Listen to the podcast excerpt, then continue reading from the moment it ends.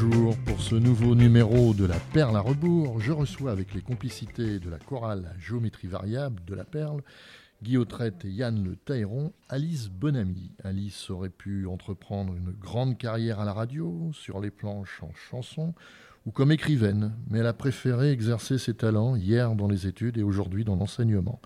Je la reçois non pas es qualité de chef de chœur de la chorale à géométrie variable de la Perle, mais comme auteur d'une thèse soutenue en septembre dernier. Le titre de sa thèse Études des élites arabes palestiniennes dans la première moitié du XXe siècle.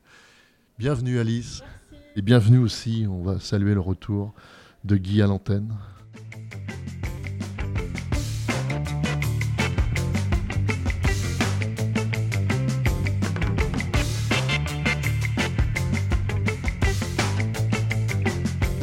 Qu'est-ce qui vous a motivé à entreprendre une thèse, Alice Alors, ce qui m'a motivé à entreprendre une thèse, c'est essentiellement un voyage quand même. Parce que euh, moi, je suis tombée. Bah, vous avez évoqué les différentes possibilités que j'avais là, euh, avec beaucoup de gentillesse, sachant que les options sont toujours ouvertes, à mon avis. Hein.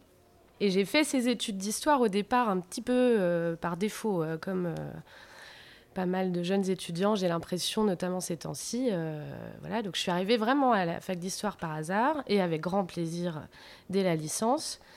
Et puis, euh, ça a toujours été une histoire de hasard. Il s'est agi de faire un voyage en Palestine en 2008 avec euh, des camarades étudiants que j'avais rencontrés à l'université de Nantes qui partaient là-bas en tant que militants. Ça n'avait rien à voir avec euh, une, entreprise ou une recherche universitaire. Et je les ai donc suivis euh, à l'été 2008, en août, qui a correspondu à la mort du poète Mahmoud Darwish, dont je n'avais jamais entendu parler jusqu'à ce moment-là.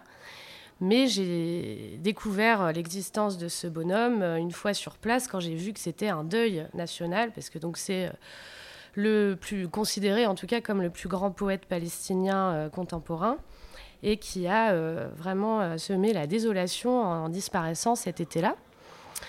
Et entre autres, ça et les multiples questions que m'ont occasionné ce séjour, quand je suis rentrée en septembre, il s'agissait de faire mon master 1 en histoire et de choisir un sujet et voilà, c'est simplement parti de là. Mais je pense que si j'avais, peut-être si j'étais partie ailleurs cet été-là, ça aurait été sur autre chose. je suis rentrée en n'ayant absolument rien compris à cette histoire de conflit israélo-palestinien. J'ai eu envie d'en savoir plus. J'ose imaginer que si euh, vous étiez parti à Ibiza, ce que vous auriez produit comme thèse. J'avais fait un voyage un an euh, auparavant en Biélorussie, et, mais là, il faisait trop froid. Je crois que ça aussi, euh, le, climat a aussi motivé mon choix. Qui choisit un sujet? C'est son auteur ou ses professeurs? Bah, c'était, ça a été, euh, j'ai eu de la chance parce que ça a été assez conjoint. Donc c'est grâce à vous, au passage, si vous en souvenez, que j'ai été assez vite mise en lien avec euh, Madame Sandrine Mansour, qui est une historienne bien connue des ondes alternantaises et qui est sur Nantes, qui est franco-palestinienne et qui est historienne spécialiste de la Palestine une des seules euh, sur Nantes. Il en a pas, elle n'est pas en poste à l'université, mais il n'y a pas de spécialiste de la Palestine contemporaine à Nantes, à part elle. Et euh, c'est essentiellement par sa rencontre, parce qu'elle, elle, m'a aiguillée. Effectivement, moi, je ne savais pas par où partir, euh, et elle m'a aiguillée vraiment sur le plan professionnel, c'est-à-dire on part des sources. Qu'est-ce qu'il y a comme source disponible Et on a aussi la chance à Nantes d'avoir le centre des archives diplomatiques le CADN, où elle avait la connaissance de cartons d'archives relatifs à la ville de Haïfa, qui avait été à peine, à dépouillée, un petit peu par elle, un petit peu par Henri Laurence et d'autres gens, mais plutôt au travers de recherches qui s'intéressaient à la Palestine en général, mais voilà, jamais à Haïfa, à cette ville-là euh, en particulier. Donc voilà, c'est parti de là. elle m'a emmené visiter le CADN, euh, on a ouvert ensemble le carton de Haïfa, où effectivement il y avait une mine d'informations euh, ou pas du tout exploité. Donc j'ai commencé comme ça et j'ai fait un premier euh, mémoire de... Alors à l'époque il y avait un petit master, un mémoire de master 1 et puis un plus gros mémoire de master 2 qui était dans la continuité et qui était consacré à la ville de Haïfa. Bon, alors je ne sais pas, je la fais courte quand même, euh, qui était au départ consacré à la ville de Haïfa, vue par ces archives-là, les archives qui étaient contenues dans le CADN. Mais par la suite, j'ai effectué d'autres séjours en Palestine et au Liban notamment, où j'ai mobilisé aussi les sources orales. Alors les sources orales, ça c'est mon directeur de thèse Bernard Salvin qui m'avait enjoint à m'en servir. Maintenant, ça se fait de plus en plus dans les universités françaises, mais c'est quand même relativement récent. C'est plutôt les Américains qui ont commencé avant nous. Nous, en France, on avait tendance à considérer que les sources orales n'avaient pas valeur de source historique. Parce que, euh, voilà, c'est les sources écrites, point barre, ou alors, bien sûr, les sources épigraphiques ou que sais-je, mais en tout cas des sources matérielles. Or, il se trouve que euh, cet historien Bernard Salvin, qui a dirigé mes recherches, lui était africaniste. Et en fait, quand bien même on n'était pas du tout sur la même ère géographique, on avait des points communs dans nos recherches, parce que lui était assez en mal de sources écrites pour son terrain euh, africain et nord-africain, et moi j'étais assez en mal de sources écrites aussi en Palestine, pas pour les mêmes raisons. Moi c'est parce que euh, beaucoup de sources écrites ont été perdues ou détruites suite à la création d'Israël. Voilà, donc euh, j'ai mené comme ça une espèce d'enquête pendant l'année de Master 2 où j'ai interrogé des personnes suffisamment âgées pour se souvenir de l'époque palestinienne avant la création d'Israël en 48. donc c'était ça mon terrain de recherche, c'était à l'époque du mandat britannique qui précède la création d'Israël en 48. Et j'ai interrogé comme ça des personnes qui étaient nées les plus âgées dans la fin des années 20 et puis dans les années 30 et qui ont bien voulu me raconter leurs souvenirs d'enfance voilà, j'ai croisé ces matériaux-là avec les sources secondaires des autres historiens et les archives du CADN. Ça a commencé comme ça. Quelles ont été, on ne va pas toutes les signaler, mais les, principales euh, grosses contraintes que vous ayez rencontrées au cours de vos années de recherche? Oui, alors effectivement, on va toutes les signaler par lesquelles je peux commencer. Euh, bon, je viens d'en mentionner une. Il y avait ce problème de source auquel euh, se confronte tout chercheur qui s'intéresse à la Palestine contemporaine. Donc euh, hein, voilà, c'est essentiellement cette histoire de euh, disparition ou de destruction d'une grande partie des sources euh, écrites. Alors pas toutes, hein, on en trouve, voilà. Mais la, situation est telle que quand l'armée de la Haganah, donc l'armée juive qui est devenue par, par la suite l'armée d'Israël, a occupé le territoire par la voie des armes en 47-48, au passage, ils ont opéré des destructions, notamment des archives, par exemple, municipales euh, ou de différents établissements euh, administratifs euh, arabes. Donc ça, d'une part. Et d'autre part, pour ce qui est des fonds privés, par exemple les photographies, la correspondance, que sais-je, les gens sont partis dans une telle panique pour une bonne partie d'entre eux qu'ils ont tout laissé derrière eux et bon, la plupart n'étant pas revenus, après, dans les maisons, euh, les nouveaux occupants ont fait un ménage, quoi. Euh, voilà. Donc ça, c'était le premier problème. Et ça, j'étais... Voilà, ça, on est tous soumis à ce problème-là. Deuxième problème, évidemment, c'était la langue arabe. Alors euh, ça, ça a été un problème auquel j'ai souhaité me confronter. Pas dès le Master 2, mais... Hum, parce qu'il y, a deux possibilités quand on s'intéresse à cette question-là. Si on va au CADN, par exemple, on trouve des sources des archives, par exemple les archives françaises. Ça, ça a été récupéré. Les archives euh, qu'il y a à Haïfa, ce sont les archives du poste français de Haïfa. Donc, euh, comme on dit pas de l'ambassadeur, mais du consulat, du consul de Haïfa, du consul français de Haïfa. Ça, ils ont pu tout récupérer. Donc, on a la correspondance du consul, on a les traductions françaises des journaux arabes, puisque le consul se fait traduire la presse arabe. On a euh, différents, bien sûr, comptes rendus de ses agents, etc. Et c'est tout à fait passionnant et tous les historiens les exploitent et moi aussi, euh, voilà, et on trouve quantité d'informations. Mais quand il s'est agi de travailler avec les sources orales et puis par la suite de poursuivre en thèse, donc avec euh, plus de temps, euh, etc., là, je, me suis aperçue que ce qui m'intéressait vraiment, c'était de travailler avec les sources produites par les acteurs eux-mêmes, sachant que j'avais envie de m'intéresser à la société palestinienne, aux acteurs palestiniens. Euh, voilà, il y a d'autres thèses qui vont s'intéresser aux acteurs juifs, qui vont s'intéresser à la présence européenne sur place. Enfin, il y, a, foule de sujets possibles. Et moi, le sujet, l'objet d'étude, c'était les acteurs palestiniens, essentiellement les acteurs aisés et bourgeois. Pourquoi? Parce que bon, c'est toujours pareil, c'est avec eux qu'on trouvait le plus facilement de la matière. Et ces gens-là, pour beaucoup, les intellectuels, les écrivains, les politiciens, évidemment, ont écrit à l'époque, alors écrit dans des journaux, écrit leurs mémoires, euh, voilà, différents types de sources comme ça. Un petit peu de correspondance, mais ça, on n'en trouve pas trop. Et je voulais travailler à partir de ces matériaux-là pour ne pas avoir la source un petit peu de seconde main avec euh, les lunettes françaises, par exemple, ou les lunettes britanniques, ou que sais-je, mais avoir la source originelle, quoi. Mais évidemment, ces gens-là ont écrit en arabe et euh, il y a eu très peu de traductions. Alors, il y en a eu quelques-unes. J'ai eu accès à des traductions, mais même les traductions, c'était pas toujours satisfaisant parce que la traduction, c'est déjà une interprétation. Donc, pour au moins une partie de mes matériaux, je voulais faire la traduction moi-même. Et ça, bon, ça a pris euh, tout le temps de la thèse. Ça a nécessité de prendre des cours d'arabe euh, là-bas sur place, ici à Nantes, etc. Et voilà, c'était quand même une, pas une mince affaire, mais c'était passionnant. Avez-vous imaginé que vous pourriez vous lancer sur un terrain miné? Oui, bah oui. J'étais prévenue. Et est-ce que ça a eu un impact? Vous êtes peut-être limité dans votre sujet d'étude? Oui, alors non, mais déjà le terrain miné, évidemment, j'étais prévenue. Euh, ne serait-ce que la première fois que j'ai mis les pieds, euh, bon, euh, voilà, puisque j'en savais.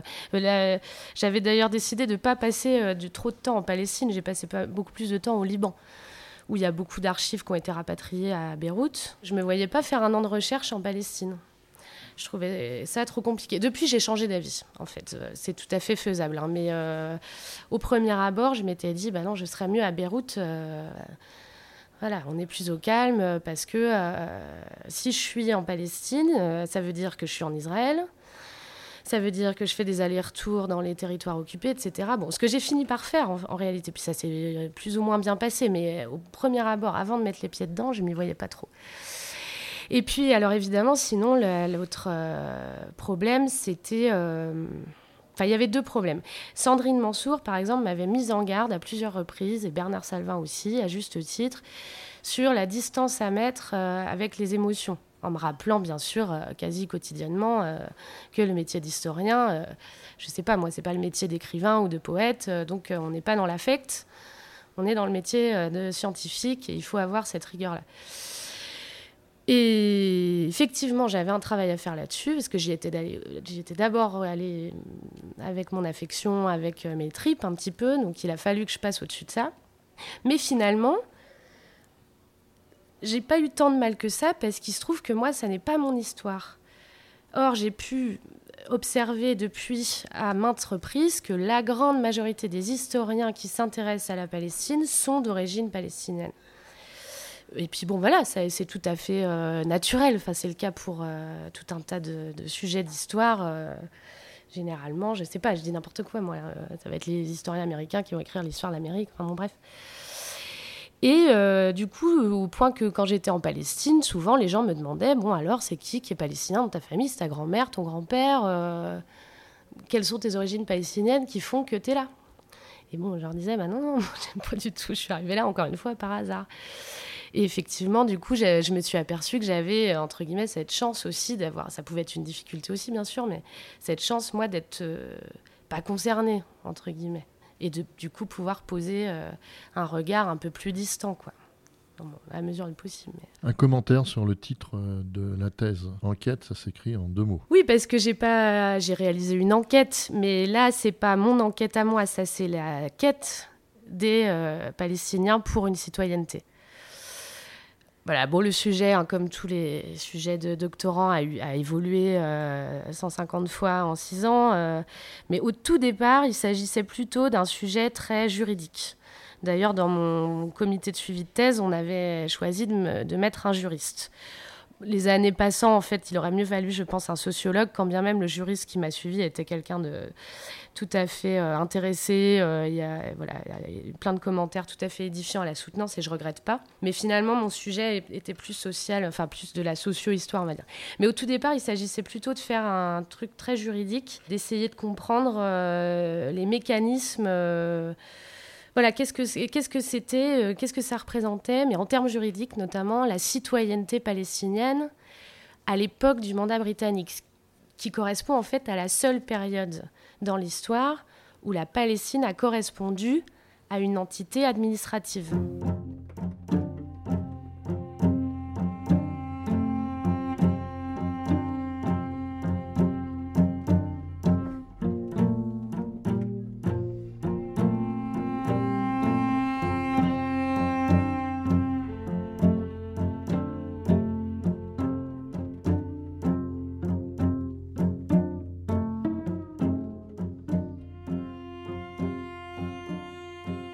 Correspond en fait à la seule période dans l'histoire où la Palestine a correspondu à une entité administrative.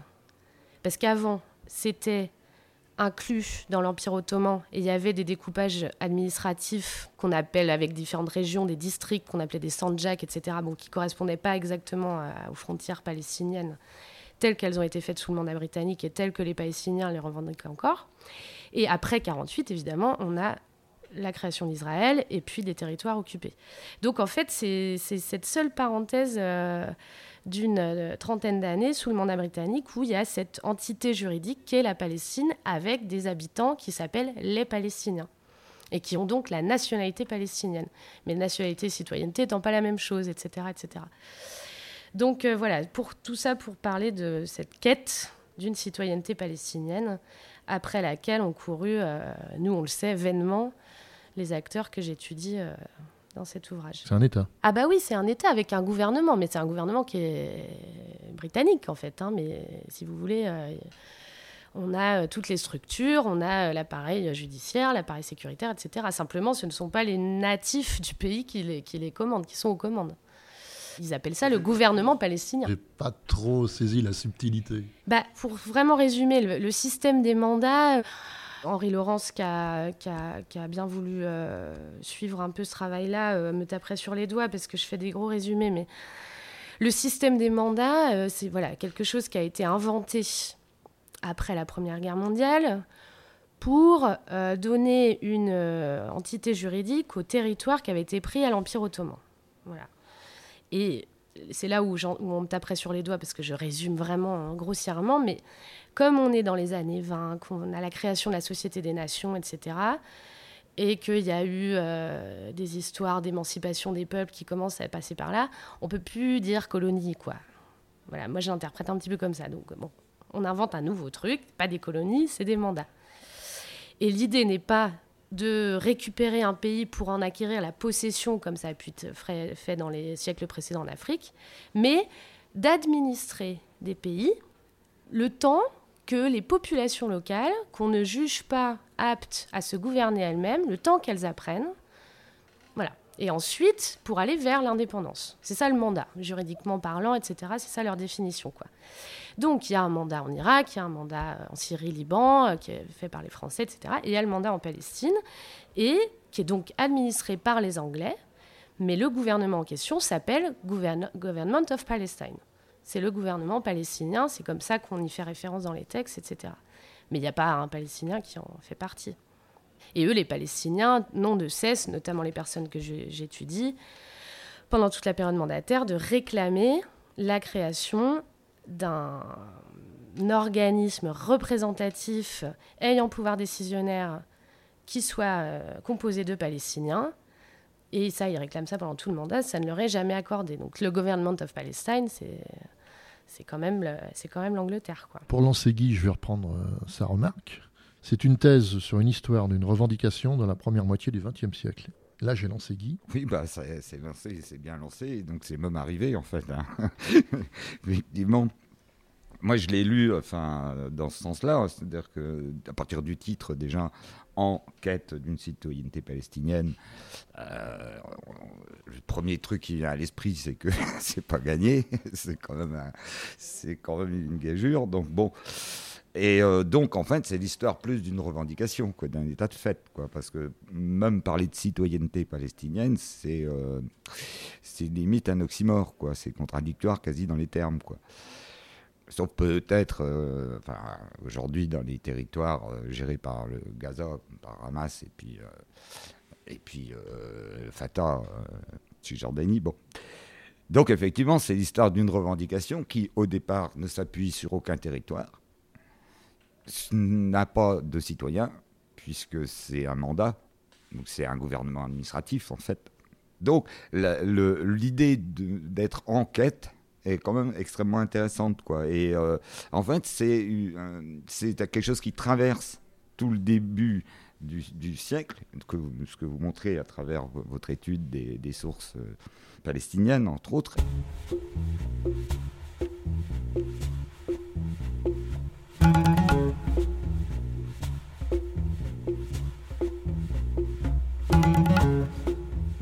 Surtout, c'est un desiderata qui finalement aboutira à la partition entre Israël et, une Palestine, entre guillemets, qui finira par, euh, euh, par se perdre un peu dans les sables de, la guerre et puis de l'occupation euh, des territoires palestiniens. Donc en fait, cette enquête, et ça se perpétue, c'est toujours finalement... Est-ce que c'est, est-ce que c'est pertinent de dire que ce qui s'est passé au début du XXe siècle n'a toujours pas trouvé de réponse et se perpétue bah oui, à mon sens, je peux difficilement dire le contraire. Puis enquête, on peut le prendre, même si c'est une thèse d'histoire, on peut le prendre euh, au présent. Hein. C'est une quête en cours, toujours, ça c'est certain. Vous êtes historienne, donc euh, l'idée c'est comment se structure cette, euh, cette quête de la citoyenneté palestinienne? Mais Justement, elle, elle, se structure, en fait c'est une revendication essentiellement nationaliste, on va dire, très localiste, parce qu'en réalité, il existe une Palestinian citizenship à partir de, si ma mémoire est bonne, 1925. Ils mettent en place le mandat euh, au tout début des années 20 et il leur faut deux ou trois ans pour, donc quand je dis ils, c'est les Britanniques, pour mettre en place une, une citizenship comme ils ont fait dans d'autres, euh, parce que euh, voilà, il y a des British citizens en Grande-Bretagne, ils ont des Indian citizens, ils ont voilà, et là ils mettent en place une Palestinian citizenship. Ils appellent ça ordinance, euh, je sais pas, on pourrait traduire ça par décret, voilà, le décret de la citoyenneté palestinienne qui promulgue euh, en 1925, me semble-t-il, je me trompe peut-être d'un an ou deux. En tout cas, au milieu de la décennie 1920, un peu de temps après le début du mandat. L'idée, évidemment, c'est toujours pareil, c'est de pouvoir contrôler la population déjà, les compter, euh, etc., savoir combien il y a de personnes, mettre en place un système de visa, parce que quand ils arrivent là, comme on sort de la configuration Empire ottoman, que ce soit un arabe de Damas ou un arabe de Beyrouth ou un arabe de Amman ou que sais-je, précédemment à ça, on peut circuler dans l'espace de l'Empire ottoman. Il y a évidemment euh, législation, etc. à respecter, mais il n'y a pas de frontières. Alors que là, au moment où il y a le mandat euh, français qui est mis en place en Syrie-Liban et le mandat britannique en Palestine, pour passer de l'un à l'autre, maintenant, désormais, il faut un visa, etc. Et donc, il faut savoir qui est qui. Donc, il y a des citoyens euh, palestiniens au sens propre du terme, enfin au sens administratif, on va dire, du terme. Sachant que, par exemple, aussi, les immigrés juifs qui arrivent légalement dans le pays à cette époque-là, qui sont pour la plupart européens, on leur accorde, alors pas à toutes les périodes, parce qu'ils essayent d'avoir, ils ont un système de quotas, mais on leur accorde la citoyenneté ou la nationalité, les deux, palestinienne. Et ce que les Palestiniens, eux, évidemment, là où ça leur va pas, c'est que cette citizenship, cette citoyenneté que les Britanniques appellent citoyenneté, ne s'accompagne pas de tous les droits civiques notamment. Ne s'accompagne pas euh, d'un droit de vote en bonne et due forme, ne s'accompagne pas euh, d'élections euh, au sein de la, population majoritaire, s'accompagne dans les, en théorie d'une presse libre, mais en réalité il y a énormément de censure, voilà. Donc c'est, il y a une citoyenneté palestinienne à ce moment-là, mais c'est pas de celle-là dont ils veulent.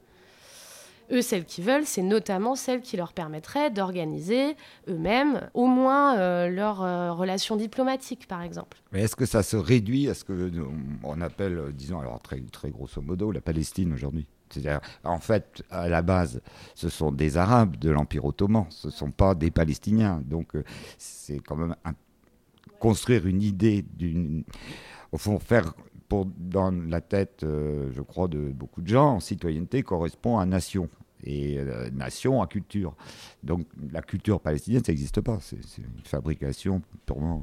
Bah alors après, c'est là où on s'est amusé avec Bernard Salvin à chercher des comparatifs parce que, euh, alors, moi, ça c'est pas du tout moi qui ai montré ça dans ma thèse, c'est beaucoup d'historiens avant moi que j'ai j'ai un peu résumé là-dedans sur l'évolution de ces revendications nationalistes arabes qui euh, commence dès le 19e siècle, on pourrait même remonter plus tôt, mais notamment, si on reste sur la période contemporaine, au 19e siècle, et qui continue au début des années 20, il y a un très grand nombre d'intellectuels arabes, mais qui, euh, auxquels peuvent se faire écho aussi des couches euh, plus populaires, qui revendiquent l'idée d'une grande nation arabe.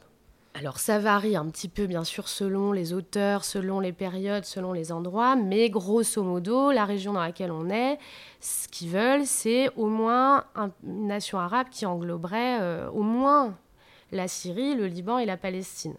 Et puis éventuellement aussi euh, l'Irak et la Jordanie, etc. Mais au moins ces entités-là. L'expression qu'ils ont, c'est le Bilad el-Sham. Donc euh, ça, ça, ça, veut dire, alors c'est comme c'est très ancien comme arabe, euh, je veux pas me risquer à une traduction, mais bon, on parle du, c'est plutôt le, pays sur la, le pays sur la droite, euh, comme on le montrera sur une carte. Bilad c'est pays, Sham ce serait plutôt la droite. Et ce Bilad el-Sham, en gros, engloberait Liban, Syrie, Palestine, etc. Parce que pour ces nationalistes-là, effectivement, comme vous venez de le dire, il n'y a pas de, raison de mettre des frontières comme ça spécifiques. Ils parlent la même langue, etc. En même temps, de la même manière, il y a aussi bien sûr des localismes. Et c'est là où euh, Bernard Salvin m'avait proposé de faire un parallèle avec le Heimat allemand et cette idée d'avoir une patrie très locale, comme certains des auteurs que j'ai étudiés dans ma thèse, euh, notamment un qui est de Jaffa, la Khairi Aboul qui parle de Jaffa, de sa ville. Donc là, il s'agit même plus d'un pays, même plus d'une région, mais que bien d'une ville, voire d'un quartier. Il dit, moi, c'est ça mon pays. Et je suis citoyen de Jaffa, en fait. Je suis, c'est ça ma nation. Euh. Donc, bien sûr, après tout ça, voilà. Et simplement pour un tout petit peu faire une boucle que je termine, l'évolution de cette euh, idée quand même très majoritaire d'une grande Syrie, souvent ils appellent ça aussi une grande Syrie ou une grande nation arabe, etc., on observe qu'elle elle se, elle s'enterre à un moment donné, presque mis devant le fait accompli, que bon, euh, c'est fichu, on n'arrivera pas à avoir la fameuse Grande Syrie, mais euh, on pourrait peut-être au moins avoir une Palestine, parce qu'au bout d'un moment, les Libanais, eux, réussissent à... C'est ça aussi les Palestiniens, leur histoire pendant le mandat britannique, c'est que ils voient, ils sont témoins, pendant la période que j'étudie, le Liban accède à l'indépendance. La Syrie accède à l'indépendance. L'Égypte s'est fait déjà depuis un petit moment. Bon, tous les voisins accèdent à l'indépendance. Et puis finalement, euh, même s'il euh, y a énormément de frustration, euh, on, trouve quand même certaines, quelques raisons d'en être content, hein, notamment en Syrie. Bon.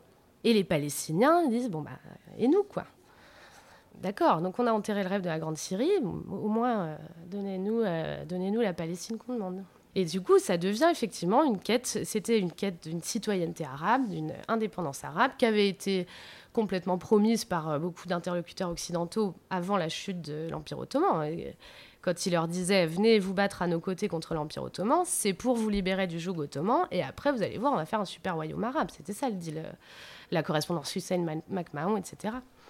Et bon, voilà, mais l'histoire se passe pas comme ça, donc euh, j'ai envie de dire, on restreint ces revendications. Quoi. Qui sont ces gens qui structurent euh, cette, euh, cette vision, on va dire, panarabique, euh, ou on peut dire panarabique, c'est peut-être beaucoup, mais au moins cette grande Syrie Alors, bah, c'est beaucoup les intellectuels qui se sont retrouvés notamment autour du roi Faisal.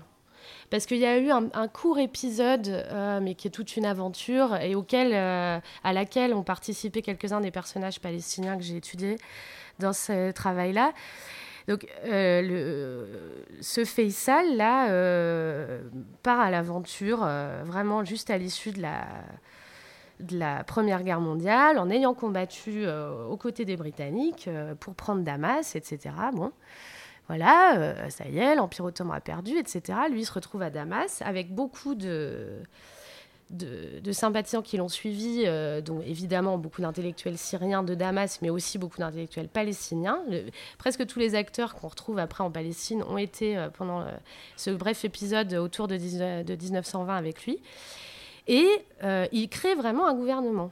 C'est-à-dire qu'il a un ministre des Affaires étrangères, voilà, il a tout un bureau qu'on appelle un diwan, voilà, etc. Il a ses correspondants, son corps diplomatique, bon. Et il proclame le royaume de Syrie, à Damas, dont euh, avec lui pour roi.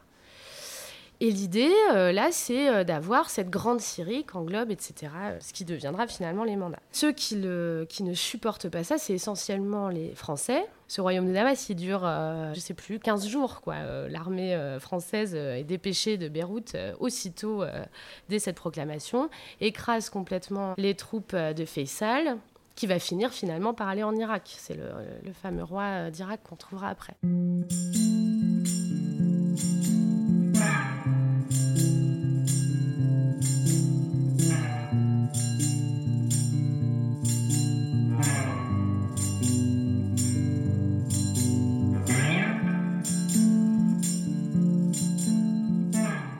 Voilà, ça se délite comme ça. Et toute sa cour qu'il avait, enfin sa cour, c'est pas vraiment, c'est pas ce qu'on peut appeler une cour, c'est encore une fois des, politiciens, quoi, qui étaient prêts à. C'est parti, on a un pays, on le gère, on.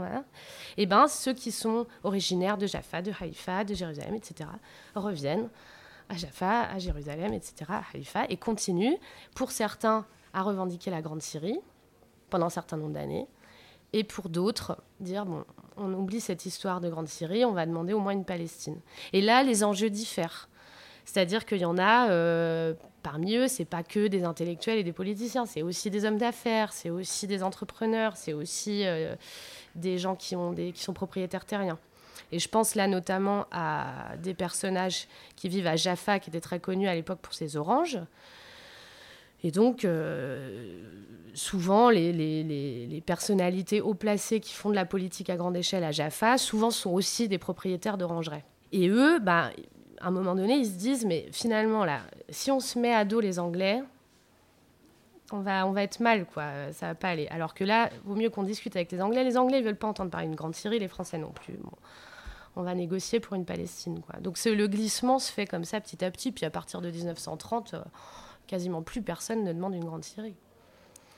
Je sais pas si c'est si, je réponds à la question et si c'est clair. Si, si, parce qu'il y a une chose qui est remarquable dans, votre thèse, c'est de, on, voit qu'il y a ce que vous appelez les élites, et, euh, et, après le menu peuple, quoi, je dis. Qui a pas l'air, lui, de s'intéresser beaucoup à la Grande Syrie, ce que j'ai compris.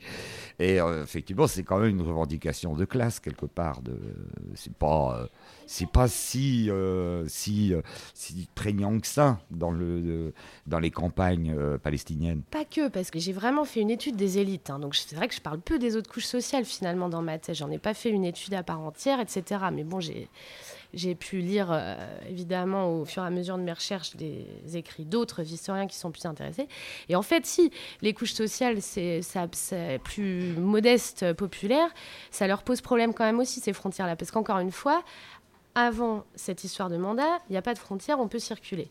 Or, ceux qui circulent le plus, bien sûr, ça va être les intellectuels, etc., qui vont d'abord aller à l'université ou aller... Euh, en villégiature à Beyrouth, etc. Mais les catégories les plus pauvres circulent aussi énormément à la recherche de boulot.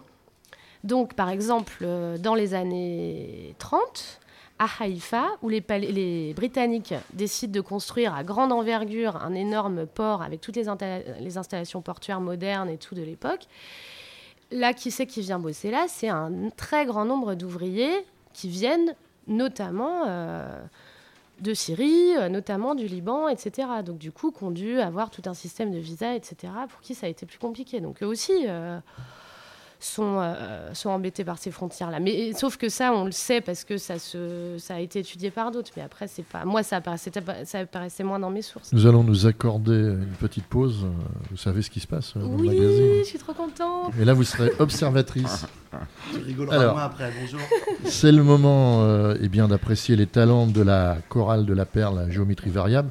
Suzanne Di Vega, Anne Smith, Jo de Nantes, Michel Lancien, Jacques Duranton et Laurent Messager. Bonjour. Bonjour. Cette belle histoire de chorale, je vais te dire tu, Alice, hein, euh, que tu connais très bien, parce que tu en es la fondatrice, a cherché euh, à travers tout ton militantisme. Hein, là, tu as plus de 400 pages de militantisme, je pense, à travers, à travers ce beau travail. On a cherché ce qui pouvait te représenter le mieux. Et c'est vrai que de souvenirs de famille, on a euh, cette histoire où, euh, où tu lis l'harmonie et le militantisme. Et la plus belle des chansons que tu aies chantées et que tu, es, que tu adores chanter ou que tu adores écouter, c'est Over the Rainbow ah de Judy Garland, interprété par Judy Garland. Et là, on va essayer de faire mieux. Ah, je te promets.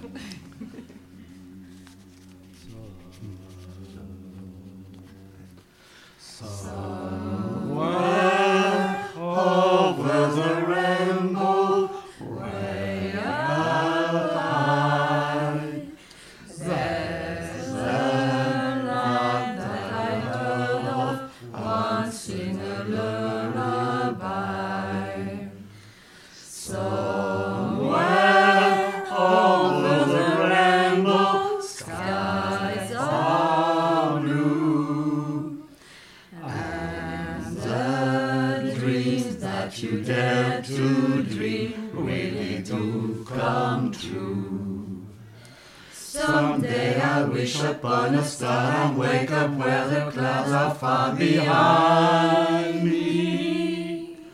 Where troubles melt like lemon drops away above the chimney tops, that's where you'll find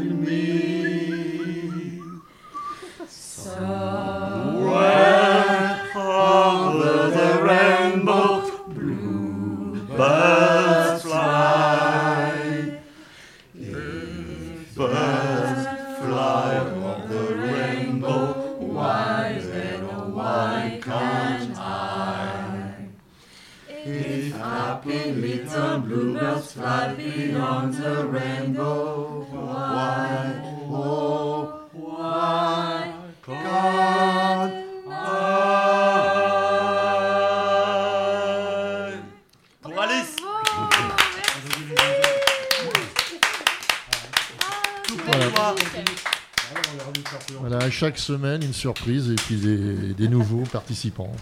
C'est exactement ce qu'on se disait avant de chanter, c'est qu'en fin de compte, tu vois, tu fédères un tas de monde. Ça fait quelques temps qu'on a de plus en plus de monde à cette chorale à géométrie très très variable. Merci infiniment. Puis alors, vous a- vous croyez pas faire un si bon choix peut-être parce que moi cette chanson-là, elle peut me faire écho. Alors là, je quitte la casquette scientifique, c'est on remet les affects euh, en jeu, mais la, chanson, elle peut faire tout à fait écho à cette histoire dont j'ai parlé parce que je me souviens d'avoir, euh, au cours de mes recherches, évidemment, je me suis fait euh, aussi des amis sur place, notamment au Liban et des personnes qui étaient originaires de Beyrouth, qui n'étaient pas palestiniennes, mais qui rêvent de, de venir un petit peu à Jérusalem, euh, de, pouvoir circuler, de, voilà, de, les, frontières dont on parlait tout à l'heure et qui ne peuvent pas.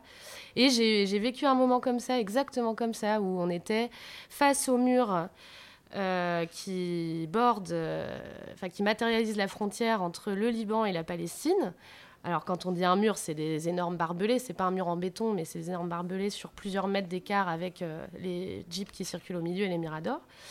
Et on était avec une copine libanaise et on voyait, donc c'est très fleur bleue justement, mais on voyait les, euh, les bluebirds euh, qui passaient, il y avait des oiseaux qui traversaient et euh, l'ami euh, avec qui j'étais disait Why or why can't I? C'est exactement ça. Donc vous êtes complètement dans le thème et en plus vous chantez magnifiquement bien. Merci beaucoup. Merci papa. Alors, il nous reste encore une petite dizaine de, minutes, à- Alice. Euh, Alors, on n'a pas précisé que donc euh, vous êtes intéressé en particulier à deux lieux géographiques, deux ports, euh, donc Haïfa et euh, Jaffa. Quelle est la question? Il n'y a pas de question, c'était pour lancer Guy parce qu'il est très préoccupé par les cartes. Moi, je suis pas préoccupé par les cartes. Ce que moi, je remarque, c'est qu'il n'y a pas de carte de la Palestine à proprement parler. S'il y en a Si, y en a une deux petites, euh, avec une. euh, Oui, mais voilà, mais c'est marrant parce que c'est finalement presque impossible à faire la carte de la Palestine. Effectivement. Bah, en fait, pas. euh, Enfin. Alors, la carte de la Palestine, en fait, elle a été faite. Alors, ça dépend de ce qu'on entend par carte de la Palestine. Moi, je l'ai pas reproduite ici, mais il y a euh, notamment un historien que je cite beaucoup, euh, Walid Khalidi, qui a fait un important travail d'inventaire de, tous les villages détruits en 48 et qui a cartographié ça. Je ne l'ai pas reproduit dans ma thèse, mais aussi parce qu'elle est assez aisément accessible, notamment sur un site internet qui s'appelle Palestine Remembered, que j'ai abondamment utilisé, et sur lequel on trouve la carte de la Palestine avant 48, avec tous les euh, villages euh, qui, euh, qui ont disparu maintenant. Et bien sûr, les villes, etc. Alors effectivement, moi j'ai simplement inséré au début de mon travail une carte plutôt géographique pour qu'on repère un petit peu le, le terrain, quoi, comment est organisé le pays et les situations de Jaffa et Haïfa là-dedans. Mais après, mon travail s'intéressant essentiellement à ces deux villes-là, les cartes que j'ai reproduites, c'est plus des plans de villes. Et là, effectivement, c'est plus compliqué parce que ça, ça n'a pas encore été fait. Quoi. Enfin, ça a été fait par euh, des Arabes, en arabe, mais euh, le jeu, c'était notamment de traduire les noms des villes, etc. Parce que les noms des rues ont été tous euh, renommés. Donc aujourd'hui, euh, si on veut suivre les vieux souvenirs d'un Palestinien de Jaffa qui a été expulsé en 48 et qui raconte ses habitudes dans tel ou tel quartier, où est-ce qu'il allait boire son café, où est-ce qu'il allait travailler, etc., et qu'on veut aller à Jaffa aujourd'hui pour retrouver ses traces, en fait, on n'y arrive pas parce qu'on retrouve même pas. Alors évidemment, des bâtiments en plus qui ont été détruits, mais après aussi, c'est l'architecture moderne, comme euh, dans le, paysage urbain a changé à Nantes aussi depuis les années 30. Mais notamment, les noms des villes ont été renommés, les villes ont été, les rues ont été pardon renommées quoi. Donc voilà, c'était notamment ce travail-là que je voulais faire de de faire réémerger un petit peu cette euh, Jaffa euh, perdue quoi.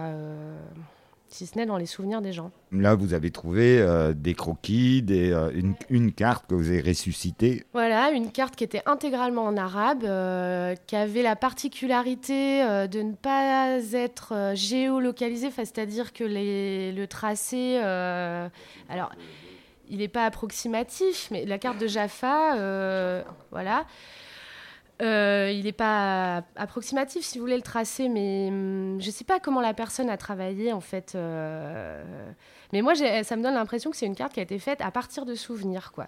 C'est-à-dire que les rues sont dans le bon ordre. On sait que si on suit euh, la route de Jérusalem, on va croiser telle route à gauche et puis la rue Jamal Pacha à droite, etc. Mais comment dire, c'est pas géolocalisé. Les proportions sont pas, par exemple, respectées. Et quand j'ai plaqué cette carte-là sur un plan actuel de Jaffa, sur, euh, hein, Internet, comme on en trouve facilement, et ben, euh, le tracé euh, correspondait pas totalement. Donc il fallait tout euh, redéformer, etc. Bon, je me suis bien amusée. Il y avait une légende, bien sûr, sur cette carte-là, qui n'était pas tout à fait facile à lire parce que c'était essentiellement des points de couleur et tout qui était euh, après euh, mis à la suite. Euh, du coup, voilà, j'ai essayé de refaire une légende un petit peu organisée comme mes collègues géographes savent si bien le faire et m'ont aidé à le faire.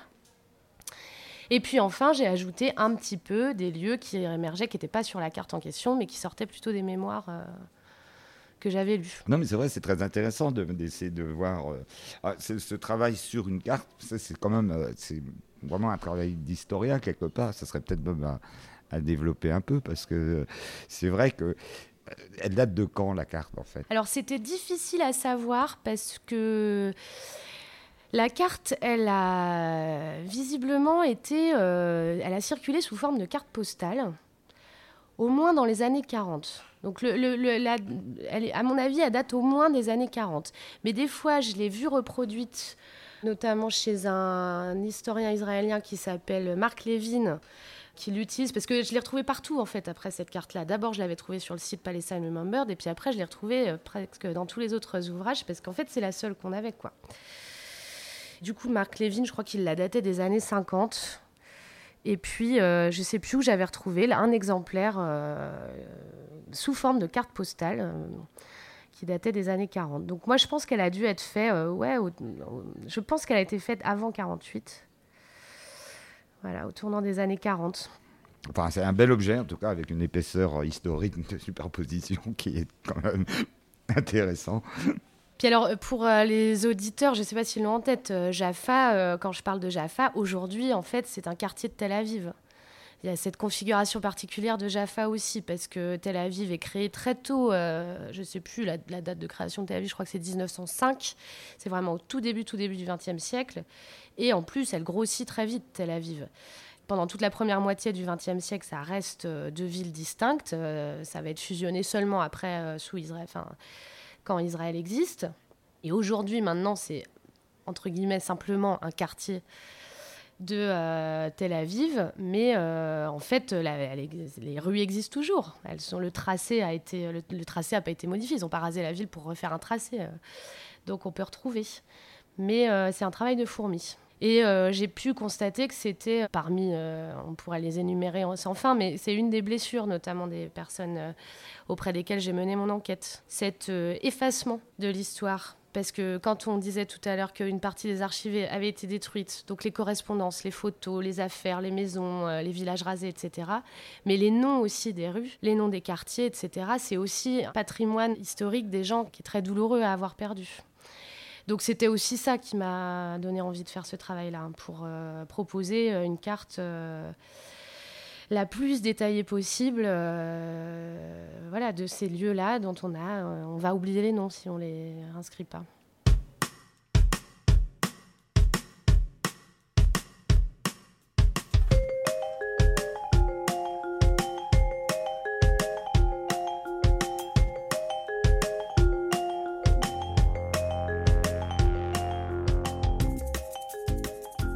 La thèse, la soutenance, c'est une étape. Maintenant, il y a à poursuivre. Nos auditeurs attendent la sortie d'un livre. Jamais Comment ça? Non, alors ça, c'est là, c'est beaucoup plus, c'est le, parcours personnel, mais euh, moi, je suis très contente d'avoir fait ce travail-là, euh, et puis ne serait-ce que parce que ça m'a donné l'opportunité immense de rencontrer euh, notamment Sandrine Mansour et Bernard Salvin et tant d'autres.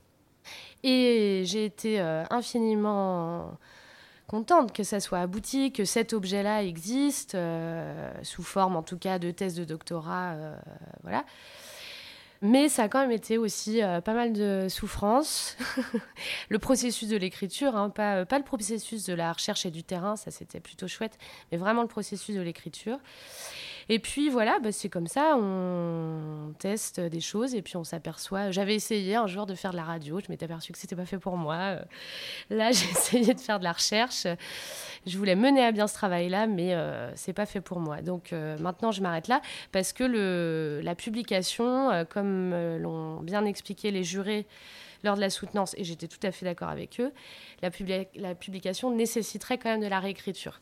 Notamment, par exemple, de replacer Jaffa et Haïfa au sein du réseau de ports méditerranéens. Donc, par exemple, il faudrait vraiment, hein, effectivement, ajouter un chapitre pour que ce soit pertinent qui fasse des comparatifs avec Beyrouth, avec le Caire, euh, que sais-je. Or, euh, je ne me sens euh, absolument pas le courage de reprendre un travail de recherche et d'écriture pour ajouter ce chapitre-là qui euh, nécessiterait, que nécessiterait la publication.